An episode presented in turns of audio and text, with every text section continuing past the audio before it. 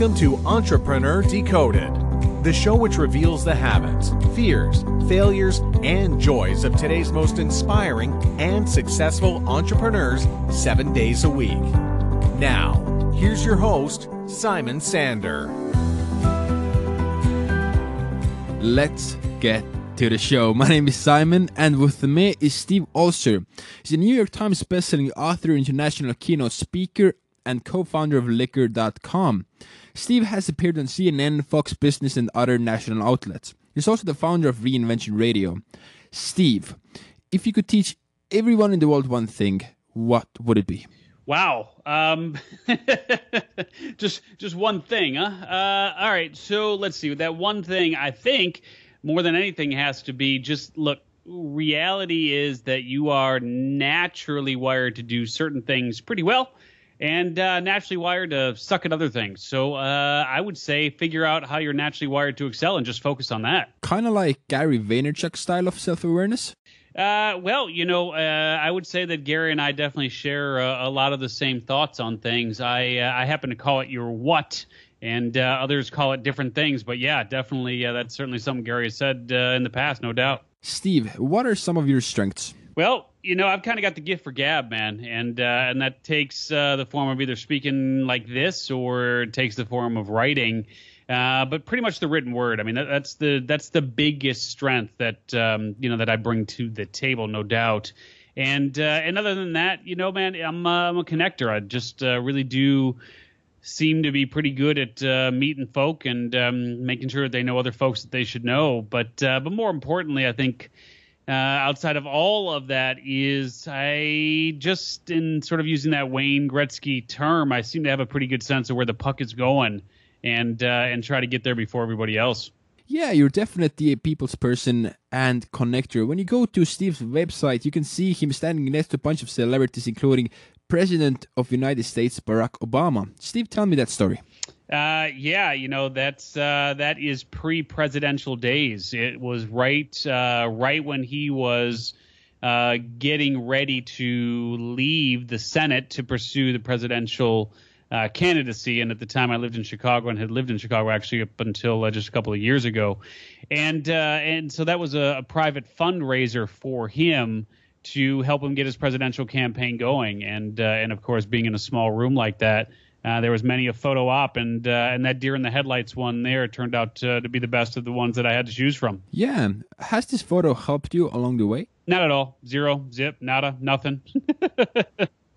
yeah, no, man, it's interesting, right? I mean, you would think that with all of the different ways that uh, you know that people can connect with others and show that they know people and you know this, that, and the other, it doesn't translate really to anything in terms of folks getting uh, you know getting uh, in line to pay you something. So uh, unfortunately, I'd like to say that it uh, does more than it actually does, but you know, you still got to do the work. Uh, Steve, let's go back a bit. Uh, you've been an entrepreneur for a long time. Tell me about the moment when you realized that you were an entrepreneur. Yeah, I mean, I don't think I ever not realized I was an entrepreneur, and I don't think you wake up one day and you go, you know, hey, I'm going to be an entrepreneur. I just think that you either are or you aren't. I mean, it's one of those things where, for me, being an entrepreneur meant, look, I'm old enough to pick up a rake and move some leaves around, so I'm going to go and uh, walk door to door and see if I can rake some leaves. Or same thing with the shovel, you know, go door to door with the shovel and see if we can uh, shovel snow and you know make a make a few bucks that way. And yeah, you know, I mean, that just kind of converged, just, uh, I don't know, it just kind of converged over the years into various different entrepreneurial endeavors, nightclubs, radios.coms, real estate, speaking, writing, teaching, you know, all of those things. But yeah, I just I think it's either in the blood or it's not. I don't think you can learn how to be an entrepreneur. I just don't. That is quite interesting. A lot of people have mixed opinions about that question. So you believe that you cannot become an entrepreneur, and if you don't have that DNA running through your veins, you shouldn't even try. I don't think that they should give up on the idea of being an entrepreneur. I mean, certainly the you know the fact is if you can learn on someone else's dime uh, that's even better. So if you have a day job, uh, that's a perfect time for you to think about getting into your own thing if in fact that's something you believe you were wired to do because that way people are paying for your education they're paying for your transition Steve, I want to go back a bit uh, on your journey as an entrepreneur and talk about hardships you've had in your past because I know that being an entrepreneur isn't always easy. Could you walk the audience through a challenge or a major obstacle you had in your past and how you overcame that? Well, I have had no shortage thereof. For me, you know, failure is really just sort of that. Mm, it's kind of like a, a term that weak-minded people like to throw out at those who dare to soar and attempt to bring them down. So I mean, I don't really think there is any such thing as failure. I like to view failure as success with an unintended ending. so, you know, that's uh, that, that's kind of how I look at it. And you know, for me, uh, it's taken various forms over the years. I had a nightclub, as I said, that I opened uh, when I was 19. Uh, by the time I was 21, I walked away from it all and had to had to end up uh, basically just giving it uh, to the uh, to the partner that I had, and uh, and walked away with with really nothing. Um, dot coms, man, I got blinded by the dot com light. Had a company that we had been doing pretty good with, and we had the S1 filed. Uh, we were ready to go public, and unfortunately, that was March of 2000, and that's when, of course, everything imploded and didn't have a chance to uh, to take the company public. Walked away from the company that I had built after nine years uh, with literally nothing. So no doubt there. And then of course I got to uh, real estate. If you know anything about the the background of mine, I, mean, I did real estate uh, development for a number of years. And what ended up happening was when the crash took everybody down in 2006, 27, 28 uh, it took me right down with it. So I uh, unfortunately lost a number of properties and uh, still battling a few battles uh, battles on that front uh, as we speak. But uh, but yeah, I mean there was there was millions of dollars that were that were lost, no doubt at all. So. Yeah, man, no no shortage of failures, but I think at some point here it actually does make you at least a little bit smarter. Yeah, Steve, you've been really good with giving up and walking away on businesses and actually making the right decisions. When do you know that something isn't worth your time and money? How do you validate an ongoing project? Well, you know, I do think that there comes a time where you literally just hate what you're doing.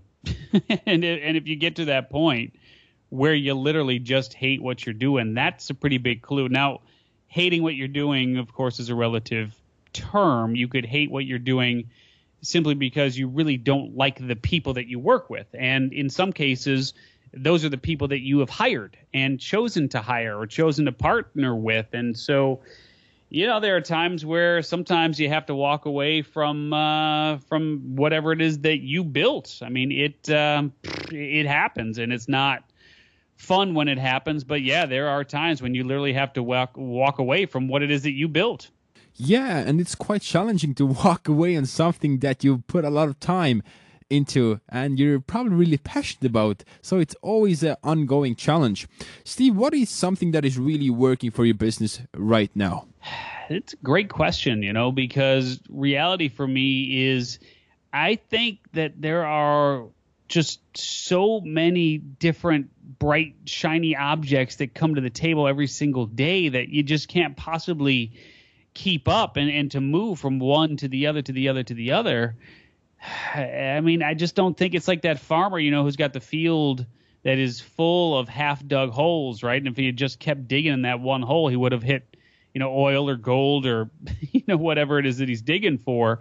And and I do see that quite a bit that people just keep jumping from platform to platform. For me, uh, right now, I still just really enjoy doing the radio show. I mean, I've been doing the radio show off and on since 2009 and more full time now uh, for the last 16, 18 months. And uh, and the radio show that ends up becoming our podcast.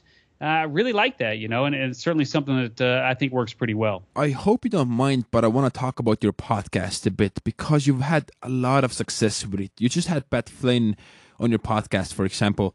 Tell me, how has your podcast evolved over time? You know, it's uh, it's interesting. the The platform certainly has evolved, and there are people who will tell you, you know, it's been a platform of well of some of the best in the world for for a lot of years and and, and they're right you know i mean it it certainly has been a platform that many of the best in their respective fields have been using for a long time. But it just seems like once NPR, you know, once NPR kind of got into the mix with Serial and their other shows, uh, that it's really starting to take off. And now that Wi-Fi is coming into the cars, I mean, I think that we're going to see it take a, another hockey stick jump here.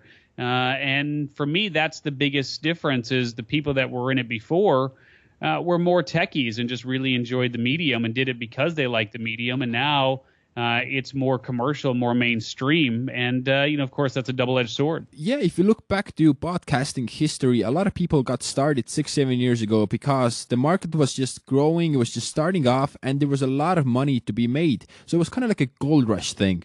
Steve, what was the reason for you to get into podcasting in the first place? Yeah, yeah, it, it was a long, a long time ago already. Um, I just really radio's always been a first love. It's always been a first love for me and the idea of being able to do something where I can speak my mind, where I can invite people onto the show and kind of open the door in a way uh, that frankly you can't always do. I mean, like what you're doing now, this is a fairly new phenomenon back in 2009 you didn't have a lot of chances here, man, to do these kinds of things like these summits and these interviews and whatnot. So we had to go to traditional radio.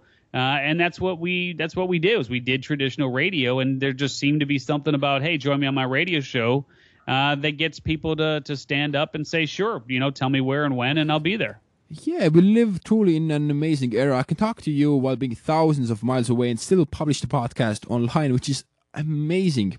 Steve, I want to talk about your book. Uh, it's called What is Your What? Discover the one amazing thing you were born to do. What was the reason you wrote that book, Steve? Well, God, I uh, I think I wrote it mostly because it is uh, it's just one of those books that I most needed. You know, I mean, I think in Authorland they say that you write the book that you most need, and I've always kind of struggled with that question of you know, who am I? Why am I here? What is it that you know I really, really want to be doing and am naturally wired to excel at? And I tried the What Color Is Your Parachute, and I tried the Myers Briggs, and you know all of those other things. And man, they really just left me with more questions than answers. And that's why I ended up doing what I'm doing here with What Is Your What, which is creating a framework uh, that I believe is well very very simple for one, but two it actually leaves you with less questions than answers uh, and gives you something that you could literally start with um, today. Give us a little glimpse to your book, a little preview. How can we discover our what?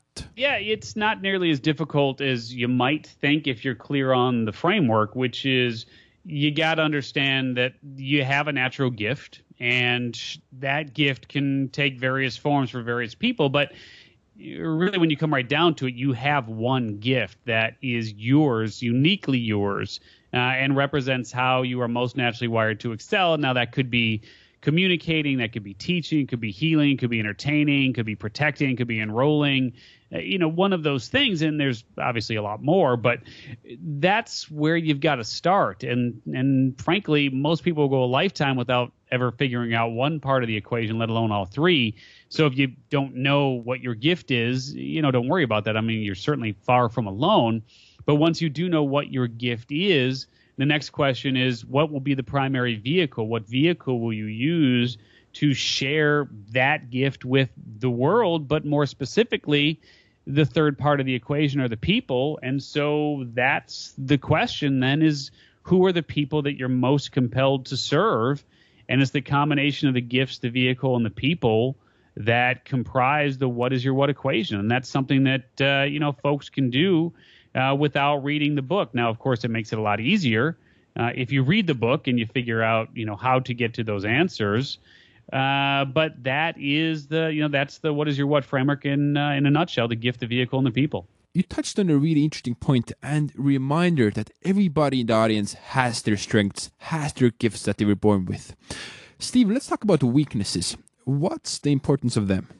Well, uh, no doubt we all have our fair share of those. And I do believe that most of us spend an exorbitant amount of time doing things that frankly just don't fall within the wheelhouse of what we're great at. And I mean, I'm certainly guilty of that. There's, you know, no doubt, no doubt whatsoever. But I think at least once you recognize that there is something that you're great at, it means that you can begin eliminating the things that you recognize that you just aren't and that often means putting them off to someone whose gift and whose primary strength is exactly what your weakness is. Yes, you got to be really self aware about your strengths and weaknesses. Even if you're really passionate about playing basketball, but you're, I don't know, less than five feet tall, you're probably not going to make it. Or it's going to be really, really hard to make it to NBA. Uh, Steve, I want to come to present day. How does your average day look like? Uh, I spend uh, spend a fair chunk of time doing interviews like this and just sharing my teachings with those who uh, who are willing to listen. Uh, still not sure why, but some people seem to want to listen, so I just keep doing these things. Uh, and you know, spend a lot of time teaching and uh, and certainly creating courses uh, to help people. Uh, in various aspects of, of life and, and, business that I've you know I found success in, so I try to put those uh, into courses that that help people. Uh, but more importantly, you know, I do get to spend uh, a good chunk of time with uh, with the family and take the kids to school and you know make sure I'm at the dinner table every night and you know, those sort of things. But uh, yeah, you know, for me, it's it's really a function of understanding that there's just two ways to use your time. I mean, you can spend your time, uh, or you can use your, or you can invest your time, right? And so ultimately, most of us spend most of our time as opposed to investing that time into something that'll reap meaningful dividends. So I at least try to be consciously aware of how much time I'm spending versus how much time I'm investing. Hmm. Are you struggling with the work and life balance, Steve? Uh, you know, I mean, it's certainly a challenge to spend as much time with the family uh, as I was like as I would like, and sometimes even when I'm with the family, I'm not really connected because uh, you know the phone and the other things that that keep us wired together. But yeah, I mean it's certainly a challenge, but I do think that family, like anything else, is just something that you need to schedule. And if you can schedule it, uh, then you can certainly make it happen. Give us some actionable tips and advice besides scheduling. How can we manage our time better? Yeah, and uh, and again, I really do think that it just boils down to can you schedule what it is that you find most important, right? And so it's it's a priority issue. I mean, that's that's the thing is what are the priorities? And if the priorities are marketing, then for that week, then you focus on marketing. If the if the priorities are product creation, uh, then you spend that time in product creation or you know whatever it might be. But I do think that it really boils down to having a game plan and making sure that you work that plan as best you can.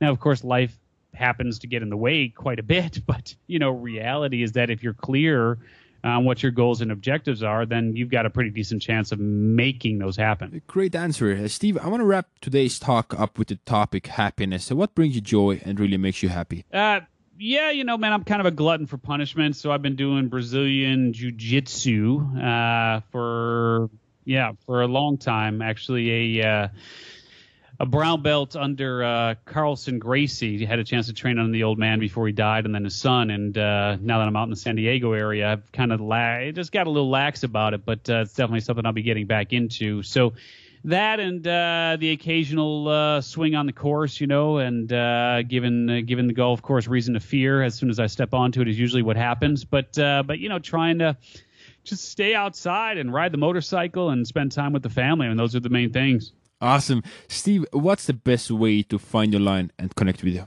Well, yeah, I'd certainly recommend people check out Reinvention Radio. If you're into podcasts, you know, you can check that out on iTunes or on Stitcher. Uh, if that's not your bag, then certainly go to Steve Olsher, O L S H E R dot com.